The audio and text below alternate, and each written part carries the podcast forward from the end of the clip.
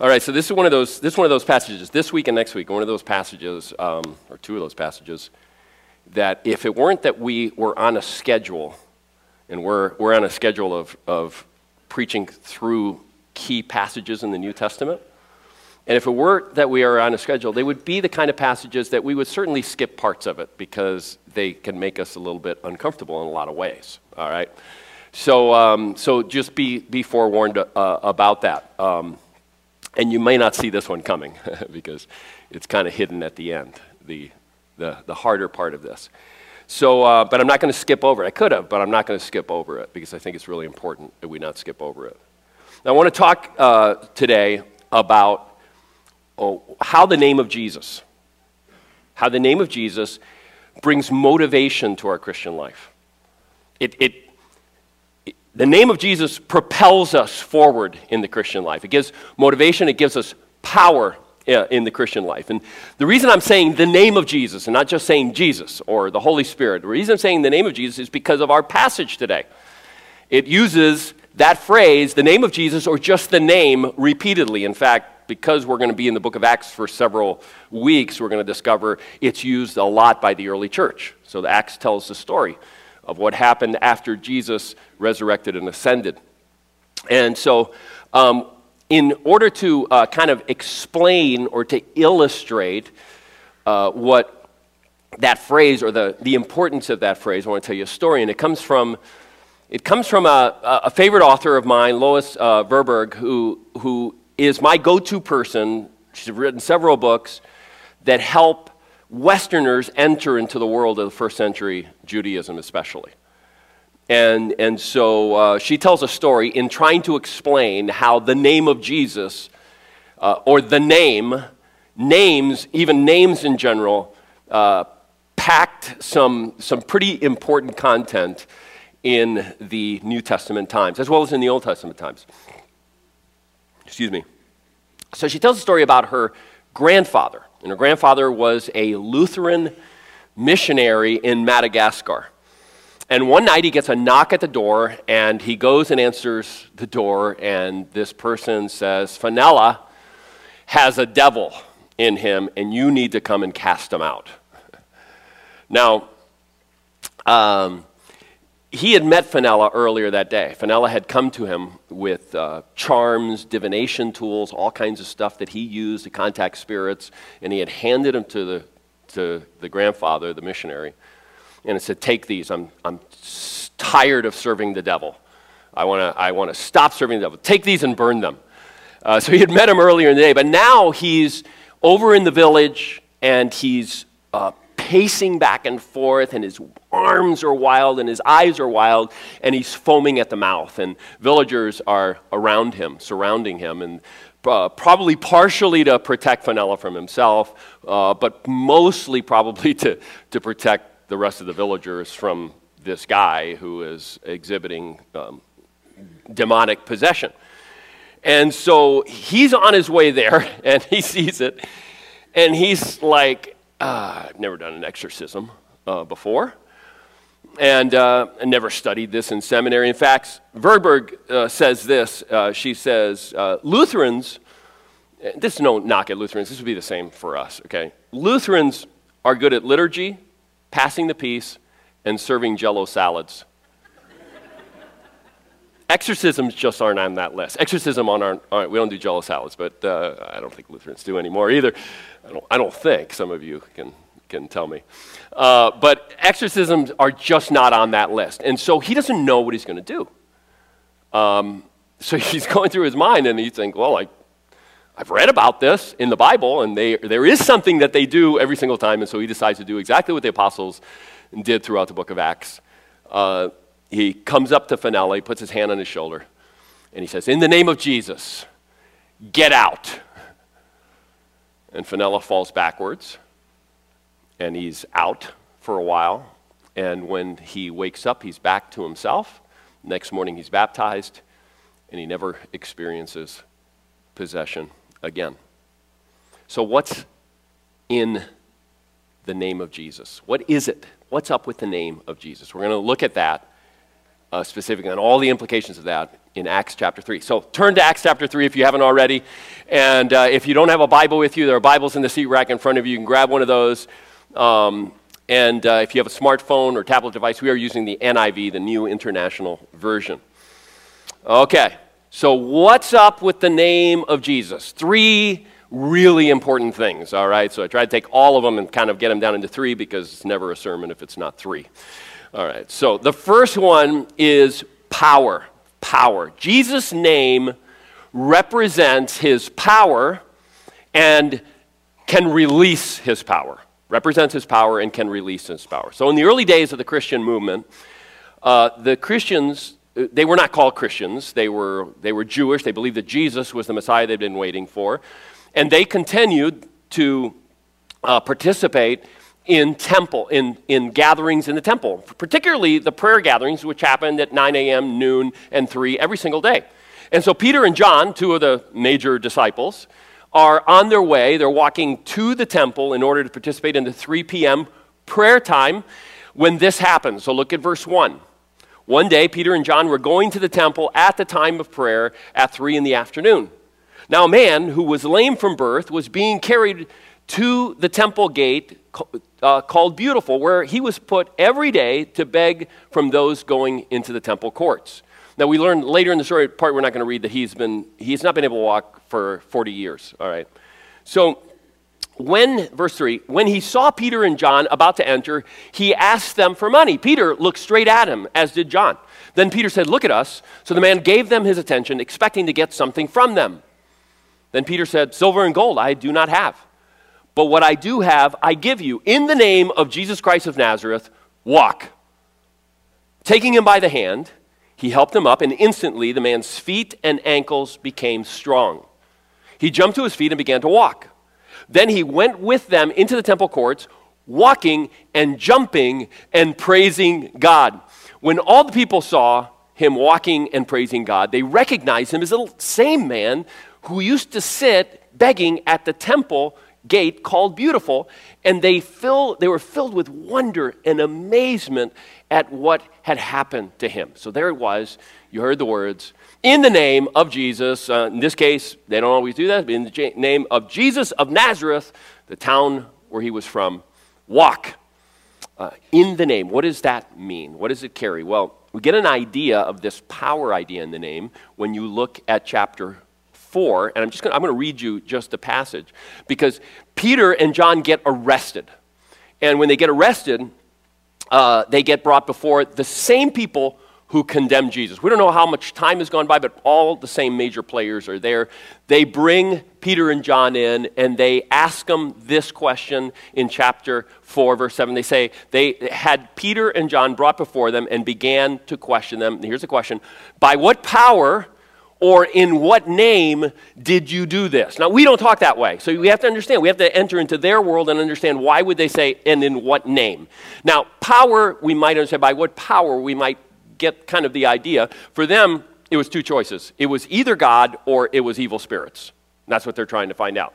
And if it's anything other than God, okay, the God that they all worship, then it is an evil spirit in their minds, all right? So, um, but what the name? So, part of what they're asking, what name did you invoke? Because again, it's not common for us. We don't really hear very much invoking of names for power um, in, in our world, in our you know, daily lives. But for them, uh, it was a usual thing. When people uh, went in for all kinds of things to their own temples, not to the Jewish temples, there would be names that would be invoked. It would be like an incantation that would be used to try to release power from some god or some spirit that they knew the name of. So, this is the answer that they give. They say, It is by the name of Jesus Christ of Nazareth whom you crucified and whom God raised from the dead, that this man stands before you healed. It is by that name, by Jesus. So he says, I was invoking, Peter says, I was invoking the name of Jesus. His name is power. That's the power that was there. Now, mixed into the name is also authority. This one we might, in our everyday lives, be able to associate with a little bit more. So, in the name means by his authority. I did this.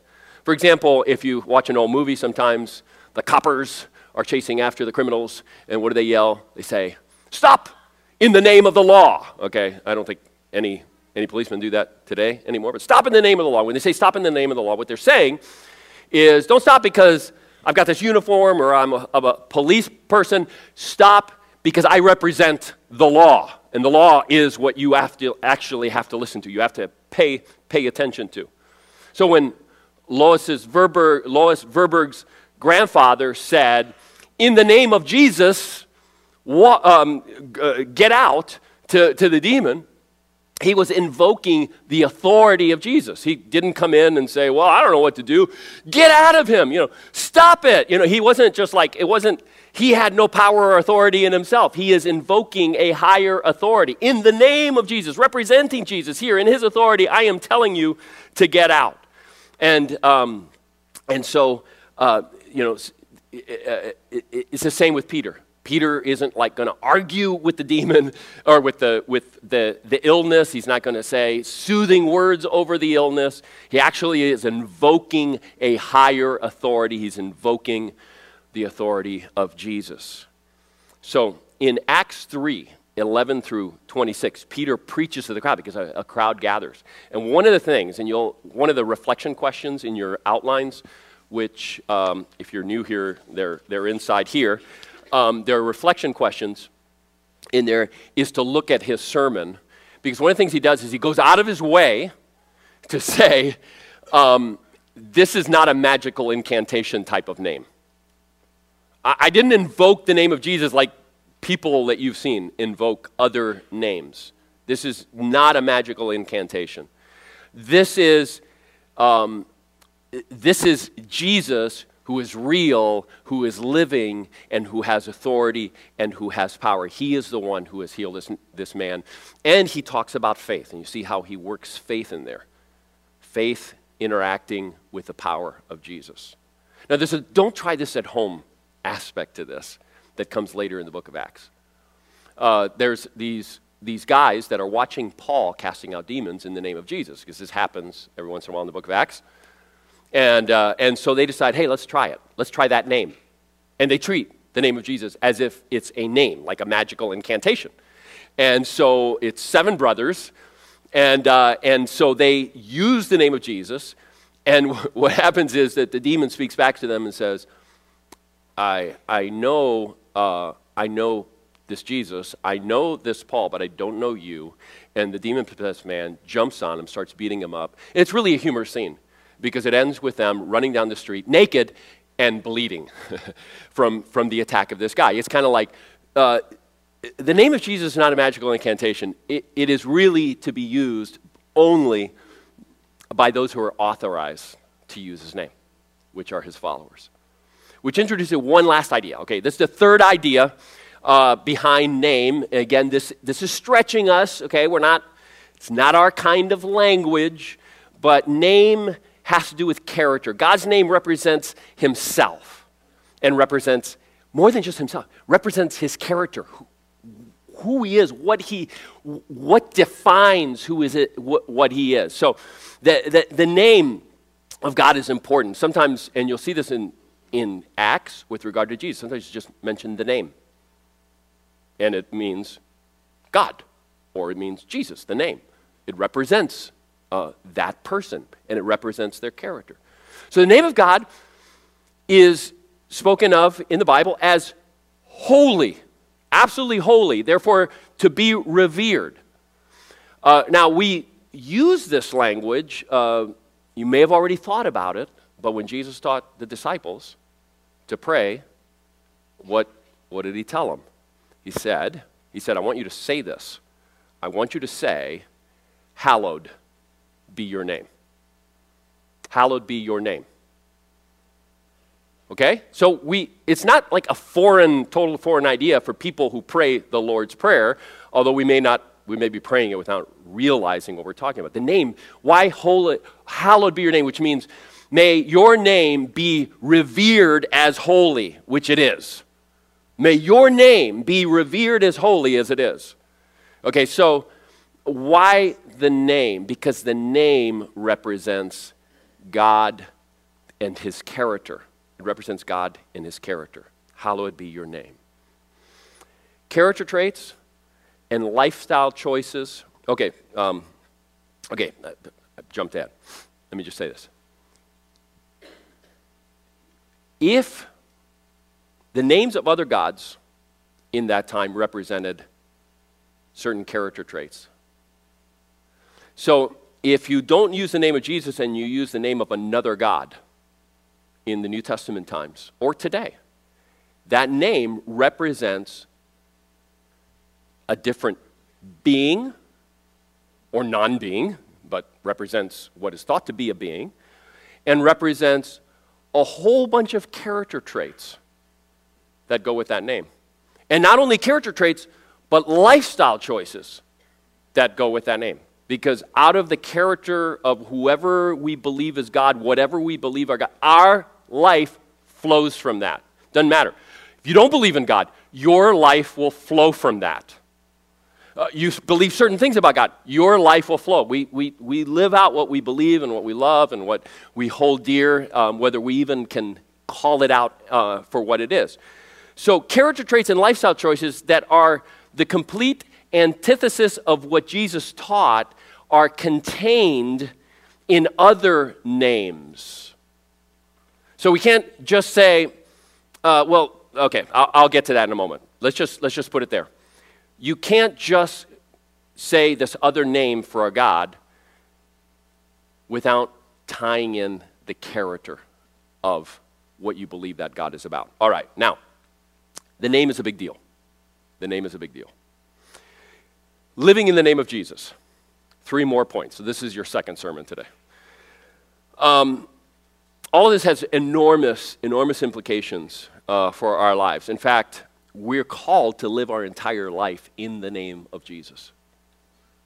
I'm going to talk about three uh, implications, but I'm really not going to talk about the second and third. I'm just going to state them. The first one's where we're going to plant ourselves just for a few moments. So here's the first implication we're called to reflect Jesus' character, his name, Jesus' character in our lives.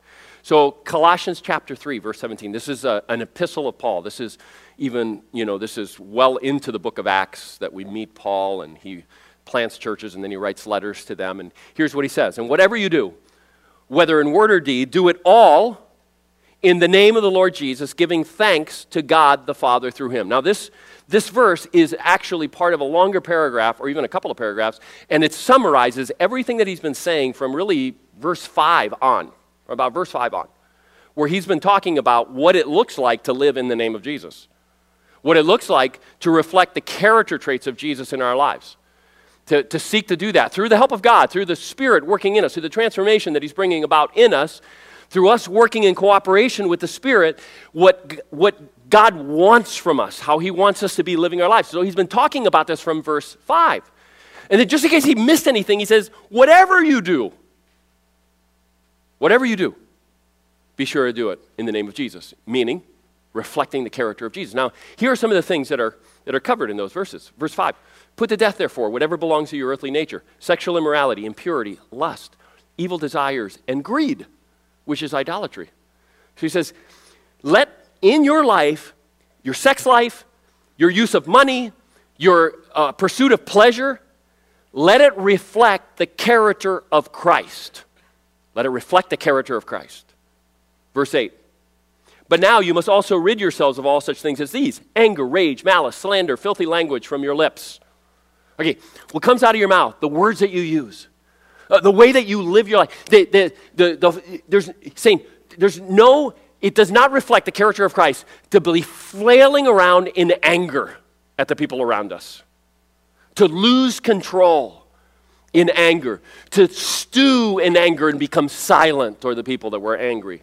That's not what reflects the character of Christ. That's what Christ is trying to change in us if we will cooperate with Him to bring change to our hearts, to our, to our desires, all of that.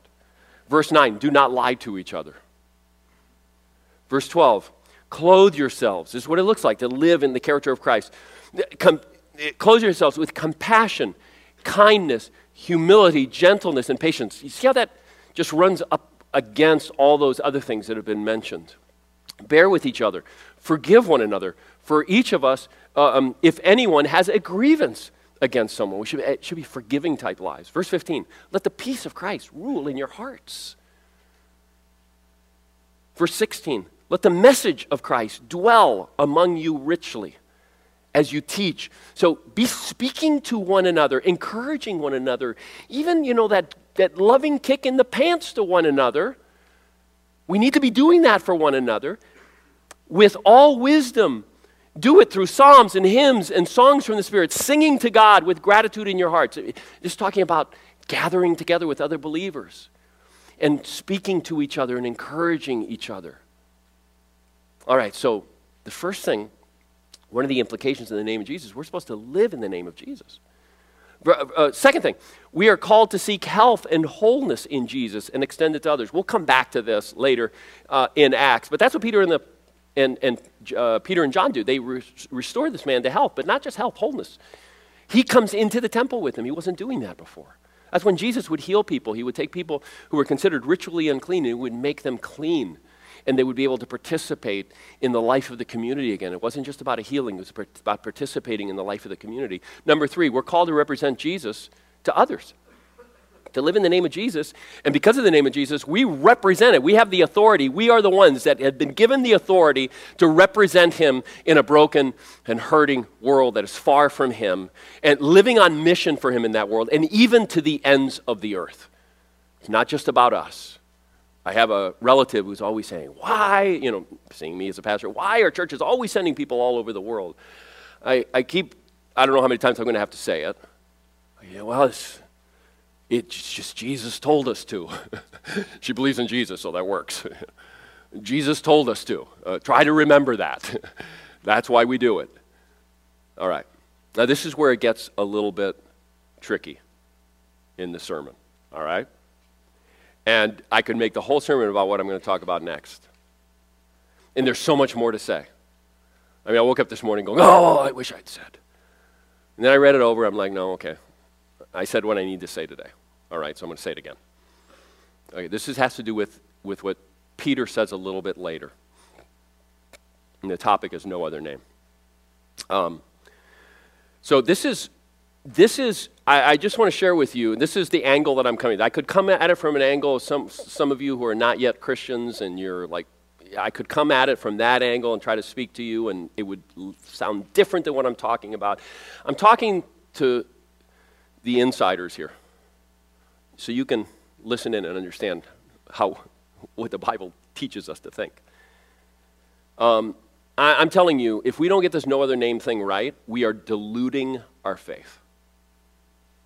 We're diluting our faith of its power, of its purpose, the motivation, the things that propel us into living for Jesus. If you don't get this right, you're just chipping away at it.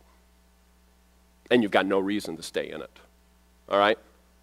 So, Peter is talking to those religious leaders. Turn to chapter 4, Acts chapter 4.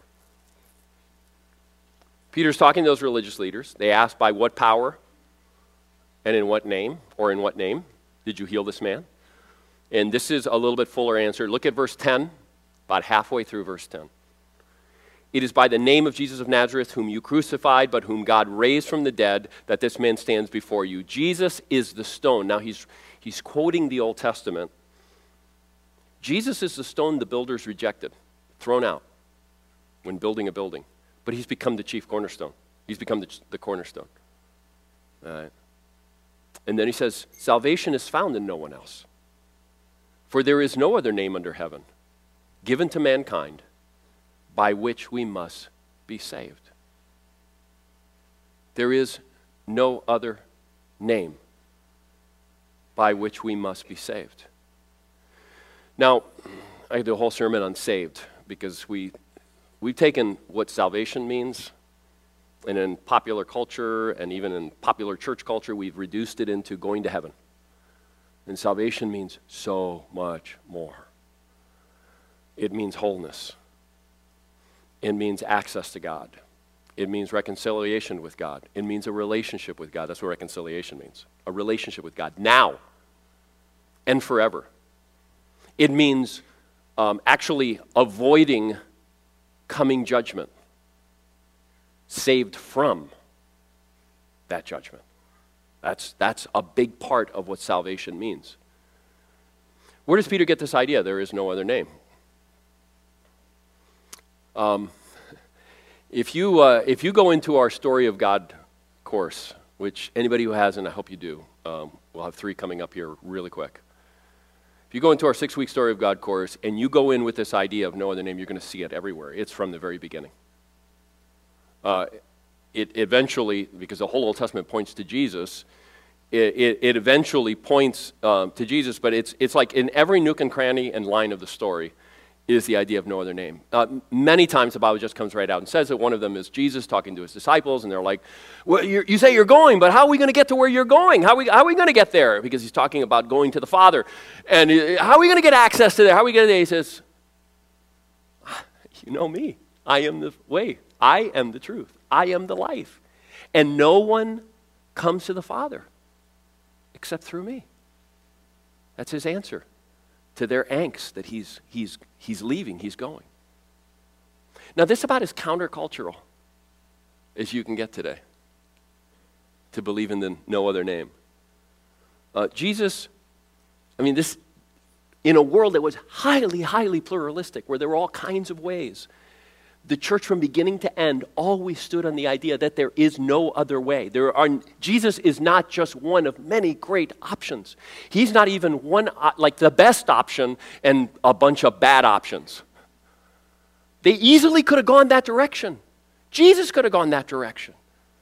Because they lived in a world surrounded by, Jesus lived three miles away from a Greco Roman city when he was growing up. Nazareth is right from a, a city that has all the arts and had, you know, which, which Jews would never go. I mean, he, he, it's permeated. Even in Jerusalem, it permeated their lives. And certainly all the Jews living in the Roman Empire, they're surrounded by people who believe in other gods. You can say, well, no, Jesus is a better God. Your gods are okay. Jesus is a better God. You can follow him, and it would be better for you. It's not the message. The message is there, there is no other God, and there is no other name, and you can't, there, there, there's not another way. Now, many Christians don't believe this. Many of you don't believe this. Not, not in your heart of hearts. You really don't believe this because it runs countercultural. Counter, it runs counter to our entire way of thinking. It creates what psychologists call cognitive dissonance. You heard that term before? Okay, so the cognitive thinking, um, a sense of dissonance, it's like it doesn't fit with just all the things I take for granted. Just the, I mean, I, I can't even, call, maybe can't even call it out. It just, it doesn't fit in a way of thinking, and, it, and you, are taking a foreign concept. And so, what we do when we have cognitive dissonance is either we, we wrestle with it and learn to live in some tension because we can't stop thinking the way that we're thinking. I can't stop thinking that way, but I wrestle with it and live with the tension, or what we usually do, we relieve the tension. Well, certainly it's not true. Certainly it's some vestige of something, and we just kind of throw it out. You know the story of the six blind men and the elephant, right?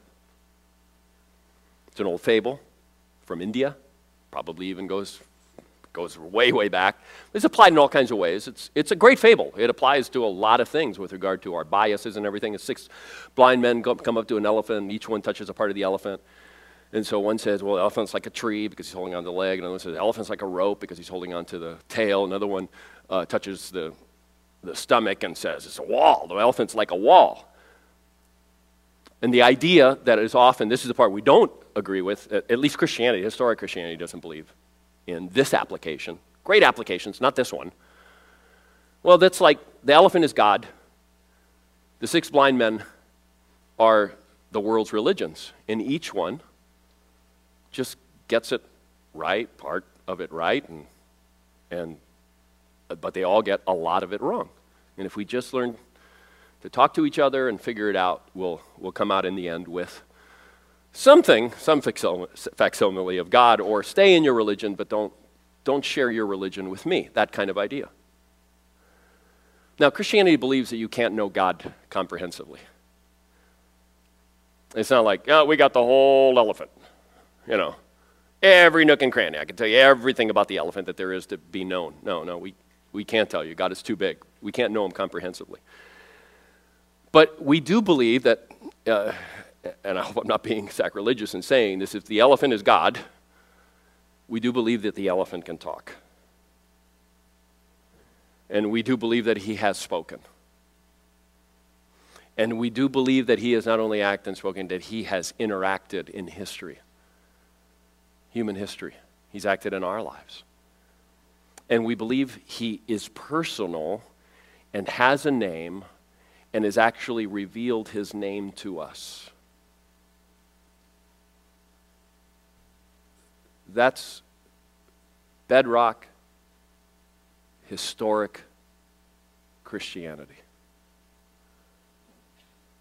And because his name is his character, and because he is personal, personal, not some power, not a transcendent power, amorphous power, there is no other name.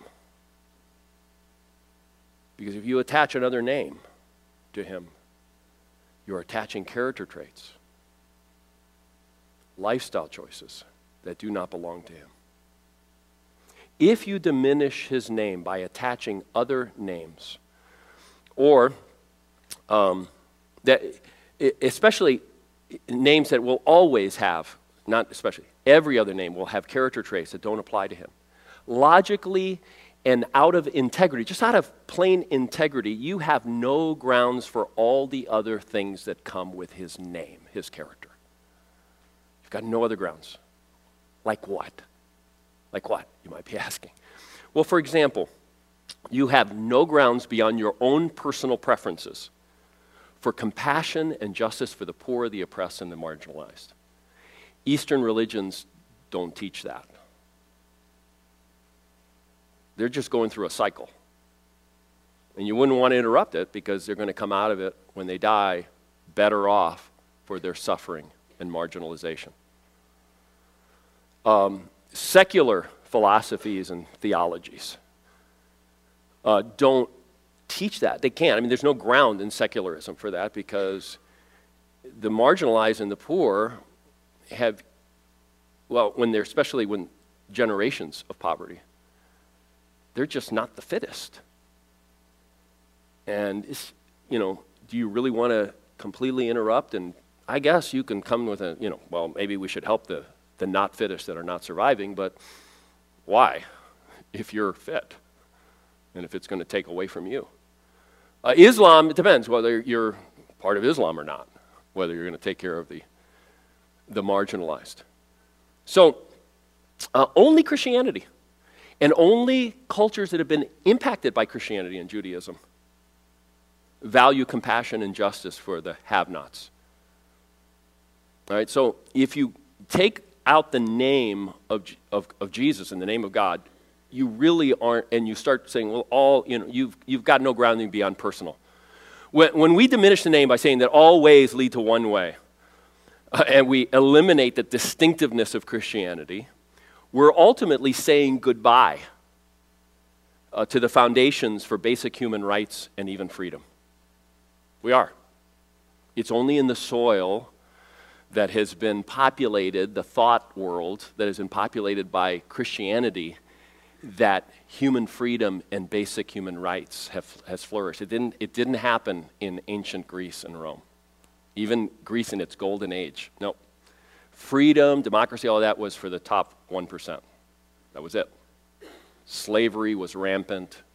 There was no force, like a Wilberforce or others like that, out of Christianity to say, this is wrong in the name of God. Freedom, basic human rights equality.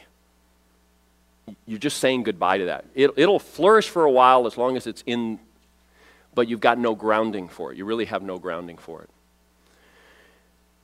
When you reject the idea that there's no other name, this, this is the one that I wish I could spend all my time talking about, but uh, this is the end. You take out the grit out of Christianity and you take away what makes it resilient. You just you completely dilute it.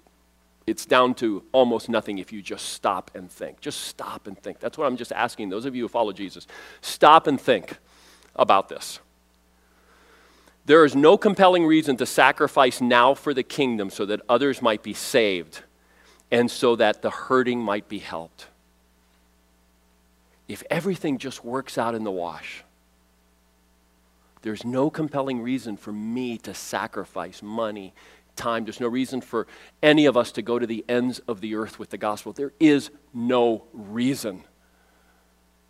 We've diluted it down to a Christianity that is, well, it's just a good way to live, which makes a lot of sense for suburban, individualized Western Christians, you know, where our lives are, you know, aside from diseases that can break in and stuff like that, but we don't have to worry about marauding hordes and stuff like that um, yet. okay, so so that, that kind of Christianity makes sense, but it's not biblical Christianity. You've turned it into something else. Stop. It's like, don't even call it Christianity. Because Christianity is something you die for, something you sacrifice for. There's no compelling reason to suffer and die for the sake of Jesus' name.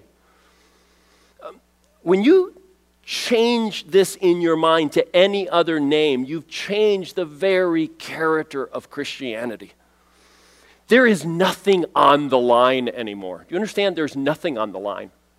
If everything is going to work out in the wash, there's nothing on the line. Everything that Jesus said, everything is on the line. There is a judgment coming. You will have to answer to God. I have come to die so that you can be free in this world, free from evil powers, so that you can be free to live forever, so that you will not be judged and separated from God. All of that goes away. All of that goes away. There's nothing on the line. So why sacrifice for it? Why give to your church? Unless you just think of your church, a nice club, keeps my kids in line. You know, let them believe those little stories because if they believe those little stories, they'll behave better and my life will be a little easier. Until doesn't, that doesn't work anymore because they're hooligans. and then you just walk away from the church. Well, that didn't work, right? Sorry, though. None, no hooligans in here. It's other people's kids. If you believe in the end that all ways lead to the same thing, there's no compelling reason. And this, this is the one that breaks my heart. There's no compelling reason for your kids to believe in what you believe in. None. It's, it's a Christianity that has no resilience. It can't be passed on. What? Sacrifice and what for what? I mean, we've taken Jesus who comes to die for us because of our sins because of our sin and because of sin, evil. He comes to die for that. We've turned him into someone, you know, we go from, eh, you know, the, the analogy that I love is the idea that, you know, if I fall off a boat and I don't know how to swim and someone jumps in and saves me and dies while saving me, they died to save me from drowning. The Jesus in many of our minds that many, many of us have is someone who stands up in the boat and says, I love you, and drowns himself. Because nothing was on the line. I hadn't fallen in. It was all going to work out in the end. It just. So this doesn't speak, this is where I said this is hard because this doesn't speak to, but what about? All our but what about questions. Or, uh, but that's not fair statements. I share them with you. I feel them. I said, I can't stop thinking. You can't stop thinking. All I can say, there's some things I can say to that, but, but let, me, let me just say this because this is what it ultimately comes down to. Can we trust the God of grace and justice with our misgivings and struggles with this idea? Can we just, can we trust Him with all our what about and that's just not fair questions? Is he trustworthy? I don't know, you have to determine that for yourself. Can we trust him? Can we trust the one who was broken for you? Who spilled his life for you? There is no other name. Will we seek to live this conviction? This is the last question. Will we seek to live this conviction deep in our bones and with a loving, ethical, sacrificial lifestyle? That flows from it. Let's pray.